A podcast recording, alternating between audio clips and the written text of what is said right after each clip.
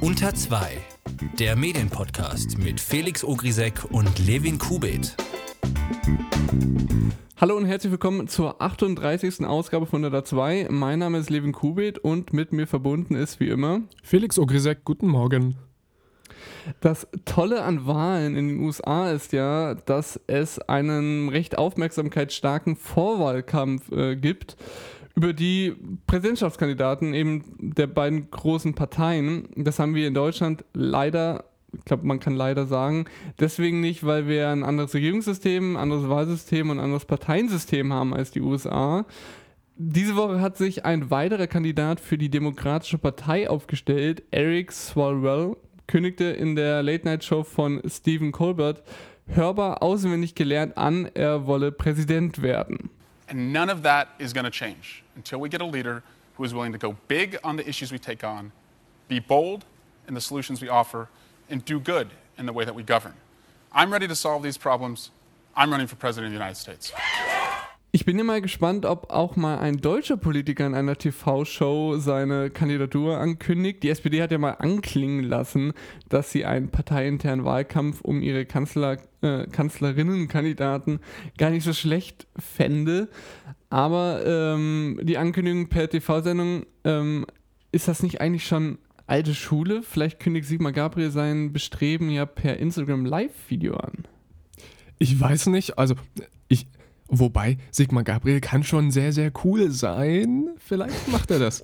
TV, also die anderen Parteien sind ja noch nicht mal bereit, das im TV zu machen. Ich, ich, ich weiß nicht, ob das.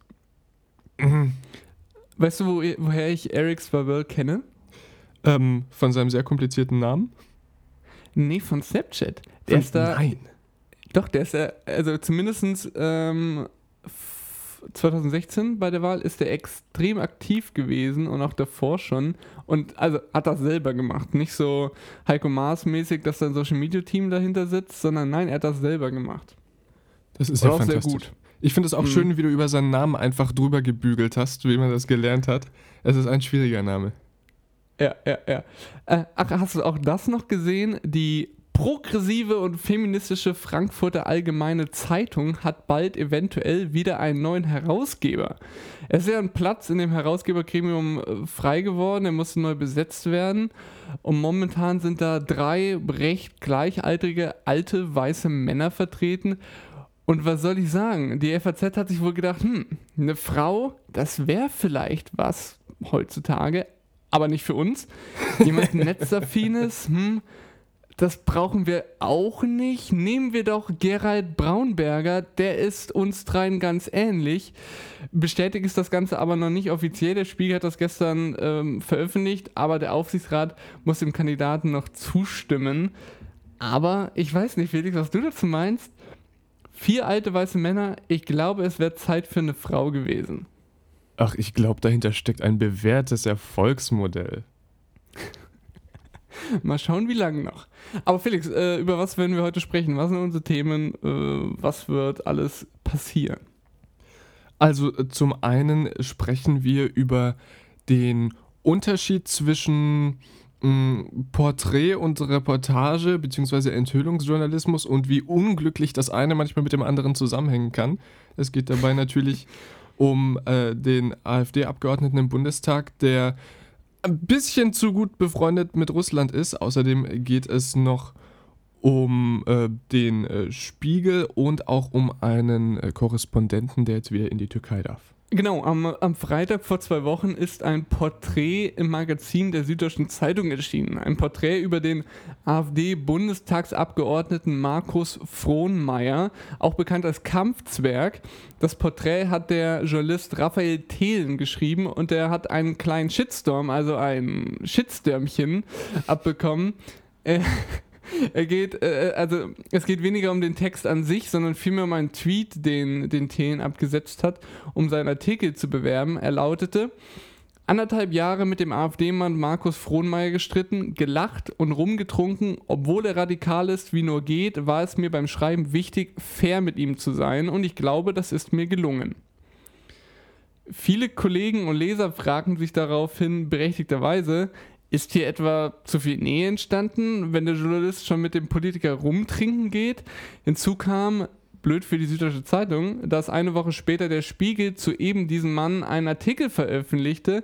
Der Unterschied, es war kein Porträt, sondern eine investigative Recherche, an der drei weitere Medien, nämlich das ZDF, die BBC und eine italienische Zeitung mitgearbeitet haben und die aufgedeckt hat, dass der AfD-Politiker Frohnmeier sehr enge Beziehungen in den russischen Staatsapparat hat.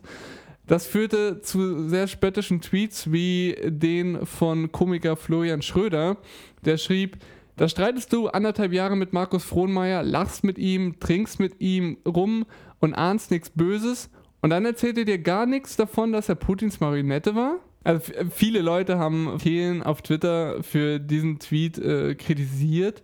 Oft äh, hatte man allerdings auch de, den Eindruck, das Gefühl so, dass nur der Tweet und nicht der Text gelesen wurde. Thelen hatte auf jeden Fall sehr viele Tweets zu beantworten.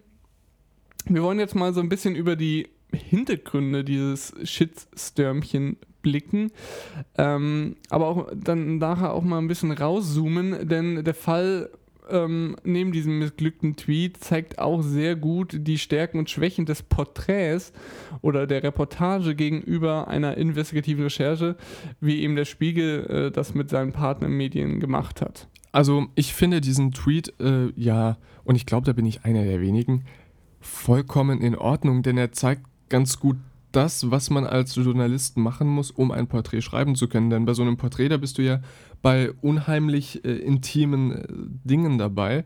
Und um da hinzukommen, musst du eben zwangsweise mit dem, mit dem zu porträtierenden äh, irgendwie ankumpeln oder so, zumindest so tun, als ob, sodass er dich in diese Privatsphäre reinlässt und dir da eben die entsprechenden äh, Dinge auch zeigt, die er macht oder die er denkt. Der Tweet ist vor allem nachvollziehbar, wenn man sich anschaut, wie Thelen das gegenüber über Medien im Interview erklärt hat. Ähm, er sagt da, dass sein Redakteur beim SZ-Magazin, also man muss vielleicht noch davor sagen, Thelen ist freier Journalist und hat deshalb einen Redakteur bei der Zeitung, mit dem er alles abstimmt. Und der Redakteur meinte, so erzählt es Thelen zumindest, dass jeder wisse, dass Thelen ein linker Journalist sei und äh, er gab ihm dann den Rat, dass er den Text, Zitat, super trocken schreiben müsse. Und Thien wollte dann mit dem Tweet klarstellen, dass er trotz seines linken Hintergrunds den AfD-Politiker ähm, vom anderen Ende des politischen Spektrums eben fair behandelt und dass er ihn nicht in die Tonne klopfen wollte. Thien hat dann schon selbst irgendwie eingestanden, dass der Tweet blöd formuliert war.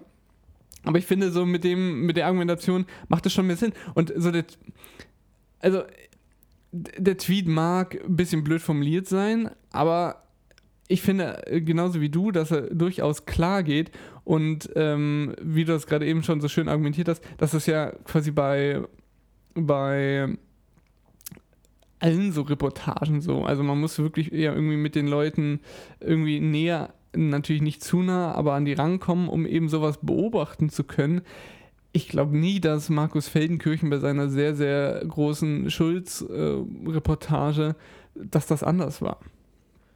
Das glaube ich auch, zumal dieses Porträt, ähm, und ich habe ich hab tatsächlich eine Schwäche für Porträts, so sehr ich, so sehr ich ähm, Zeitungsjournalismus auch einfach nicht mag, weil es viel Text ist, aber Porträts ähm, finde ich tatsächlich sehr spannend. Ja. Ähm, und das ist tatsächlich einfach ein äh, gutes und ähm, wie es auch in diesem Interview bei Übermedien hieß, äh, wo der SZ-Redakteur zitiert wurde, ein trockenes Porträt. Er hat ihn einfach so hingestellt, wie er ist und äh, jeder konnte sich seinen Teil dazu denken und es wurde ähm, relativ äh, trocken beleuchtet, wo er ist, was er macht und warum. Ich bin ja auch ganz bei dir. Also ich finde solche mm, präzise beschriebenen Porträts auch sehr, sehr interessant. Also Porträts für die ein Journalist oder eine Journalistin jemanden wirklich länger begleitet hat und so aus einem großen Korb an Geschehnissen und Anekdoten greifen kann, die die Person dann möglichst gut äh, beschreiben. Natürlich, so die Auswahl, was Erwähnung findet und was nicht, hat immer etwas Subjektives, aber da muss man halt irgendwie auf das journalistische Können vertrauen was, was solche Texte, solche Porträts können. Und das ist eben auch das Tolle daran, sie lassen den Leser dem porträtierten ziemlich nah miterleben. Was man von außen nicht sieht, kann man dann eben durch diese detailreiche Beobachtung miterleben. Und ähm, es ist so ein bisschen wie so eine kommentarlose Dokumentation, wo nur der Gefilmte dargestellt wird und keine Kommentare aus dem Off kommen. Und genauso sah das auch äh, Thelens Redakteur beim SZ-Magazin. Laut äh, Thelen sagte der nämlich zu ihm, du hast so viel Material, du musst den Frohnmeier nur hinstellen, der entlarvt sich selber. Und genau das ist eben so die Stärke von diesem Textgenre, der Porträtierte entlarvt sich, wenn er etwas, wenn es überhaupt etwas zu entlarven gibt. Äh, und das tut er dann einfach durch sein, ja, durch sein eigenes Tun. Ähm, das hat natürlich Grenzen. Und die sind in diesem Fall sehr deutlich sichtbar gewesen, denn äh, auch wenn sich Frohnmeier in einem gewissen Rahmen entlarvt hat, ähm, entlarvt er nicht seine Beziehung zum russischen Staat. Das musste dann äh, der Spiegel übernehmen anders als Thien hatte eben diese Recherchekooperation aus den vier Medien Vohmeier nicht begleitet, hatte nicht 20 Treffen mit ihm gehabt und hat nicht 280.000 Zeichen Transkripte und nicht 220 äh, Stunden Interviewmaterial, wie Thien das so gegenüber Medien erzählt. Der Spiegel hat stattdessen investigativ recherchiert, hatte geleakte E-Mails und Dokumente vorliegen und hier zeigt sich eben, was viele Gespräche nicht können, nämlich Dinge aufdecken, die nicht aufgedeckt werden sollen. Hm, das ist natürlich, sorry? Das ist äh, natürlich äh, wichtig zu erwähnen, denn bei so einem Porträt, da schwingt auch bei der Person, äh, die da dann zusagt, immer so ein bisschen äh, Kalkül mit, besonders wenn es Politiker sind, die sich davon erhoffen, dass sie sich dann irgendwie besonders positiv äh, für eine große Öffentlichkeit darstellen lassen von einer unabhängigen Instanz, in dem Fall eben vom Journalisten, der das porträtiert. Deswegen wird er da natürlich nichts dazu gesagt haben und ähm, der Journalist wird dazu auch nicht weiter recherchiert haben, weil das in dem Fall nun mal nicht seine Aufgabe war. Und äh, man sollte das immer ein bisschen nicht, im Hinterkopf behalten, dass da eben auch Kalkül seitens des äh, zu porträtieren dann dabei ist, dass der eben möglichst gut dastehen möchte. Ten hätte das auch gar nicht stemmen können. Also äh, ein, ein, ein einzelner Journalist kann nicht das stemmen, was vier Medien zusammengetan haben und der hätte auch nicht die Dokumente verifizieren können. Ähm, aber das ist genau das ist halt die Schwäche von Porträts und Reportagen. Ja, das stimmt. Das Porträt ist da tatsächlich ein bisschen, also geht mehr so in den Infotainment-Bereich. Äh, also, also eher so in die äh, unterhaltende Richtung. Das ist jetzt natürlich nicht die, die, die Speerspitze des Investigativjournalismus. Das war in diesem Fall eben der Spiegel zusammen mit der BBC, dem ZDF und der La Repubblica. Es gibt ja regelmäßig Kritik, wenn eins dieser aufwendigen Stücke veröffentlicht äh, werden, bei denen Journalisten einen AfD-Politiker oder Rechte im Allgemeinen über einen längeren Zeitraum begleitet hat und über das Erlebte einen Text schreibt. Das war auch so beim Waldgänger-Text über Björn Höcke im Spiegel und beim Text über Götz Kubitschek äh, eben da. Das ähm, Spannende bei so einem Porträt ist ja, das äh, habe ich äh, erst letztes Semester gelernt, oder es wurde mir erst da ähm, tatsächlich so richtig klar, für so ein Porträt muss man im Grunde gar nicht immer dabei sein. So ein Porträt lässt sich auch super aus Berichten schreiben, die vorher schon gemacht wurden. Ähm, mhm. Weswegen das Porträt so als solches eben, wie gesagt, ähm, spaßig zu lesen ist, allerdings nicht den Informationsgehalt haben muss, ähm, wie es eben äh, Dinge haben, die, die gegen eine Person recherchiert werden und nicht mit einer Person zusammen recherchiert werden. Fandest du jetzt die Kritik an dem Porträt berechtigt? Fandest du das Porträt selber nicht gut? Ich fand das Porträt okay. Es war, stellenweise war es mir ein bisschen zu flach. Ich hätte mir da gerne noch ein bisschen mehr Tiefe gewünscht, aber ansonsten war das eine runde Sache, die, ähm, mhm. wie das dieser SZ-Redakteur im Interview wird er zitiert, einfach sehr treffend formuliert hat. Es ist äh, trocken dargestellt, wer er ist und was er macht. Und das, finde ich, ist hier ja. ziemlich gut gelungen. Mhm. Zumal ich glaube, dass die Kritik an diesem Porträt und auch an diesem Tweet äh, nur deshalb so laut geworden ist, weil halt unglücklicherweise eine Woche später dieses Spiegelstück rauskam. Und ich glaube, wenn es das nicht gegeben hätte, dann wäre dieses Porträt einfach wie jedes andere veröffentlicht und gelesen worden. Ähm, dass dieses Spiegelstück da zusätzlich noch mit rauskam, ist für den Autor einfach maximal unglücklich und äh, blöd gelaufen. Jein, also äh, die Kritik kam ja durchaus schon in der Woche auf, äh, wo er den Tweet abgesetzt hat. Aber natürlich, das Spiegelstück hat das nochmal sehr verstärkt und äh, kam Thelen auf keinen Fall zugunsten. Der Spiegel hat hier mysteriöse Affären aufgedeckt, aber er steckt jetzt auch selber in einer, aber in einer positiven, wenn man das so sagen will. Was war sonst noch? Die Bill und Melinda Gates Foundation unterstützt Spiegel Online bei ihrem Projekt Globale Gesellschaft finanziell. Bei dem Projekt sollen eigens abgestellte ReporterInnen aus verschiedenen Orten der Welt über Ungerechtigkeit in einer globalisierten Welt, gesellschaftliche Herausforderungen und nachhaltige Entwicklung berichten, heißt es in einer Pressemitteilung des Verlags. Die finanzielle Unterstützung ist auf drei Jahre angelegt. Der Spiegel Verlag betont, dass die redaktionelle Inhalte ohne Einfluss durch die Stiftung entstehen. Das Boulevardblatt National Enquirer steht zum Verkauf. Das Blatt hatte zuletzt für Schlagzeilen gesorgt, als es mit der Veröffentlichung privater Bilder von Amazon-Chef Jeff Bezos drohte. Auch die Kampagne von Donald Trump unterstützte das Blatt. Gegenüber der New York Times sagten mehrere Quellen, dass es nur noch eine Frage von wenigen Tagen sei, bis der National Enquirer verkauft werden würde. Außerdem haben wir noch zwei Updates. Die Jury des Theodor Wolf Preises hat sich offenbar thematisch passend gefragt, ob man es lassen soll und ist zu dem Schluss gekommen, ja. Das umstrittene Pro und Contra zu privater Seenotrettung aus der Zeit mit dem Titel oder soll man das lassen, wurde von der Liste der Nominierten wieder gestrichen. Die Autorin des Pro-Teils, Katharina Lobenstein, hat der Jury mitgeteilt, dass sie für diesen Beitrag nicht nominiert werden wolle. Der Türkei-Korrespondent des Tagesspiegel darf wieder berichten. Nach dem Entzug seiner Presseakkreditierung vor knapp einem Monat darf Thomas Seibert jetzt wieder nach Istanbul. Der Entzug der Akkreditierung für Seibert und einen ZDF-Journalisten hatte zuvor für diplomatische Verstimmungen zwischen Berlin und Ankara gesorgt.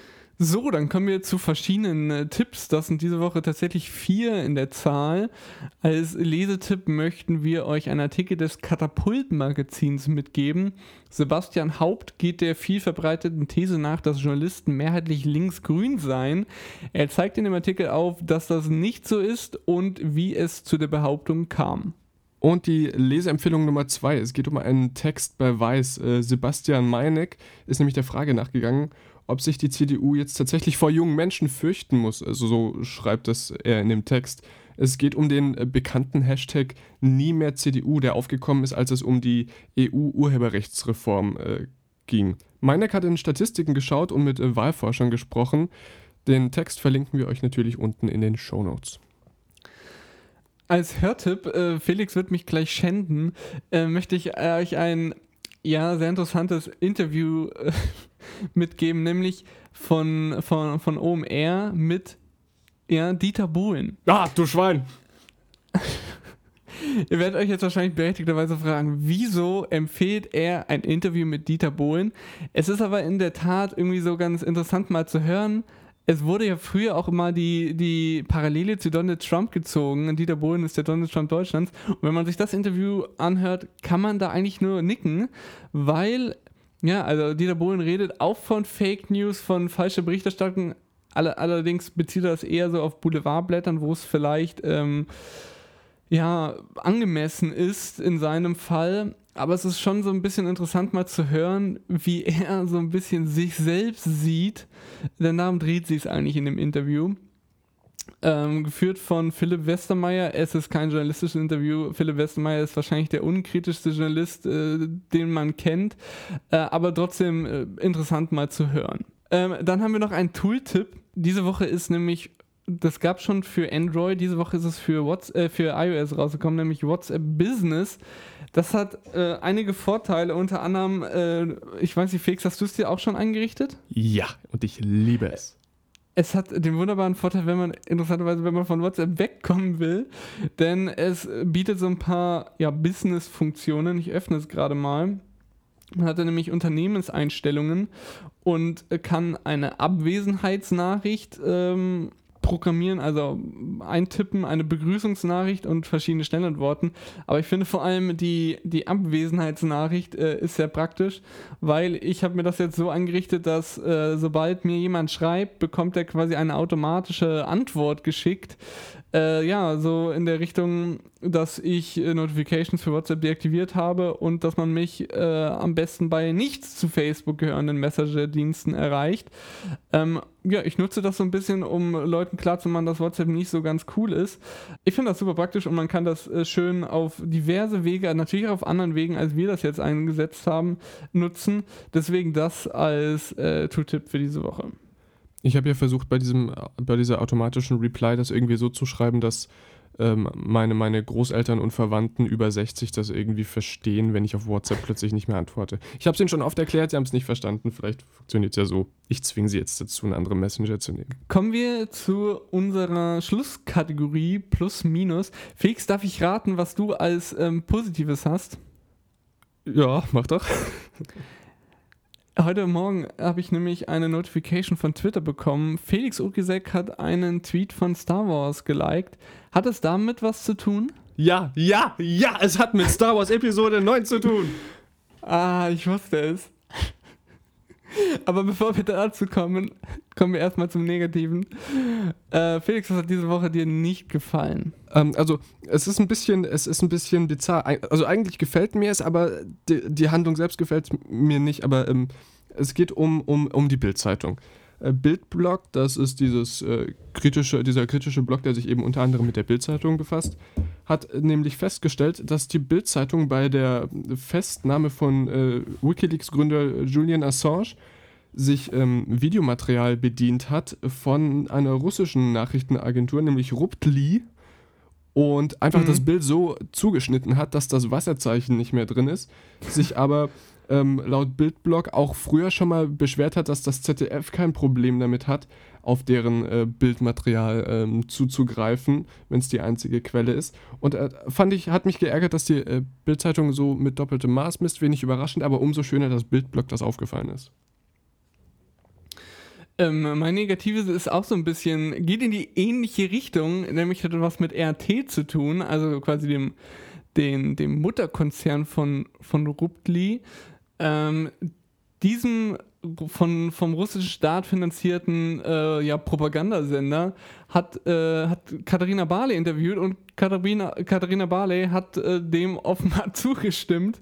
Ähm, ja, es, äh, man, man, muss so einem Sender kein Interview geben, auch nicht als Justizministerin und Spitzenkandidaten der SPD für die Europawahl auch wenn man irgendwie den Russland-Fans in der SPD irgendwie einen Gefallen tun will und da irgendwie gut ankommen will, das geht auch auf anderem, andere Art und Weise. Man muss RT keine Interviews geben.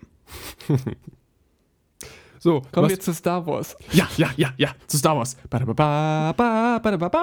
So, ähm, oh Gott. Ich, ja, hey, es ist Medien und es ist was Gutes.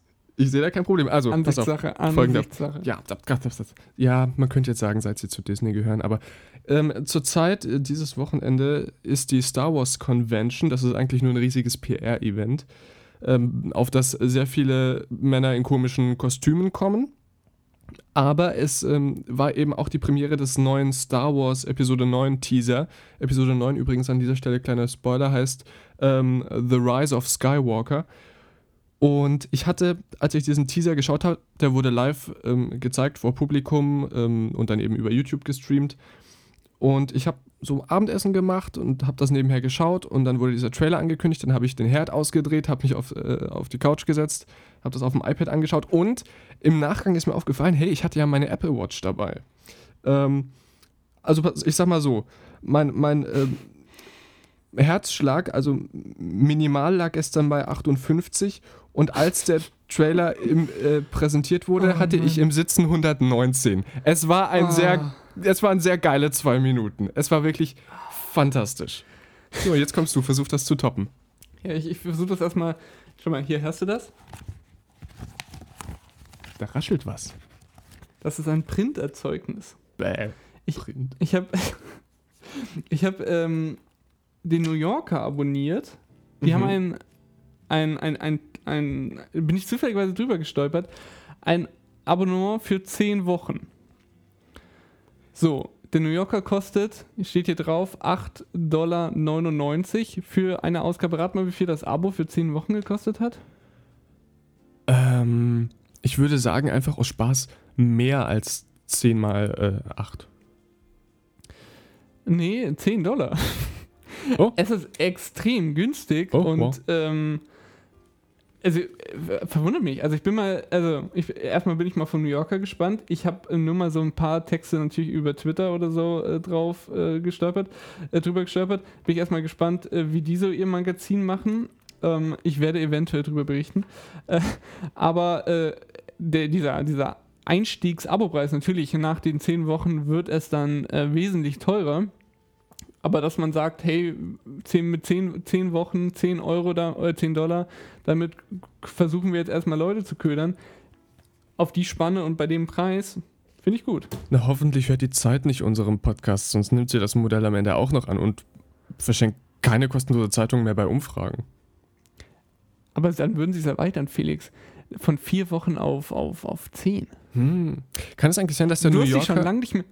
Wie bitte? Kann es sein, dass der New Yorker sich dieses, diesen, diesen radikalen Preiscut am Anfang von der New York Times äh, geklaut hat? Weil die hatten doch auch irgendwie eine Woche für einen Dollar oder sowas. Ist immer noch so. Immer also ich zahle ich zahl vier, vier Euro im Monat für die New York Times. Ist angenehm günstig. Was man auch sagen muss, der New Yorker, damit sparen die wahrscheinlich ihr Geld, der fühlt sich einfach nicht geil an. Das ist so wie der Economist oder wie das Zeitmagazin, das ist einfach nur so ein Haufen, Haufen Papier, was man eigentlich lieber zum ähm, Ofen anzünden benutzen will, als in die Hand nehmen und lesen. Ähm, aber hätte, es, hätte es auch eine, eine digitale Version gegeben? das weiß ich nicht. Ich wollte ihn aber tatsächlich Print haben. Okay. Also danach habe ich dann in dem Fall gar nicht geschaut. Du wolltest gerade noch bei mir reingrätschen vorhin. Genau, ich habe äh, ich habe mich ge- gerade in dem Moment gefragt, du hast schon, dich schon lange nicht mehr über diese Zeitaktion aufgeregt. Ja, ich, ähm, also entweder haben sie aufgegeben oder mein Spamfilter funktioniert endlich. Ich würde sagen, das war's für diese Woche. Wir haben, wollen aber noch einen kleinen Ausblick auf nächste Woche geben. Mhm.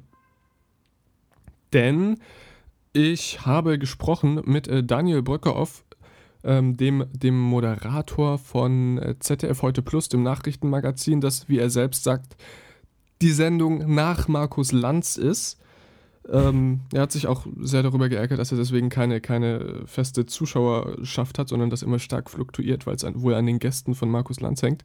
Ein sehr spannendes Interview darüber, wie er Journalismus sieht, aus welcher, aus welcher Haltung heraus er ihn macht. Er ist ja eine Ecke älter als wir, will aber trotzdem auch digital machen und da zeigt sich dann, dass digital äh, nicht unbedingt was mit dem Alter zu tun hat. Außerdem ist es hinten raus ein bisschen zotig geworden. Ähm, also L und L, lehrreich und lustig. Nächste Woche unbedingt reinschalten.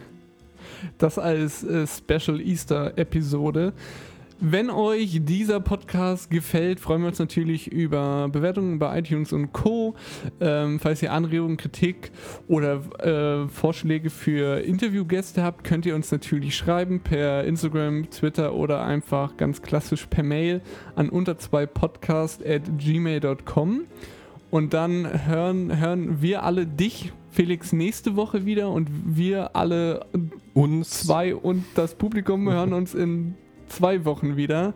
Bis dahin schöne Ostern von meiner Seite und äh, ja, eine schöne Zeit. Tschüss. Tschüss. Dass sie für diesen Beitrag nicht nominiert werden wollte. Jetzt ist in dem Moment. Oh Mann, ey. Oh, das kommt in die Das Outtakes. Ah.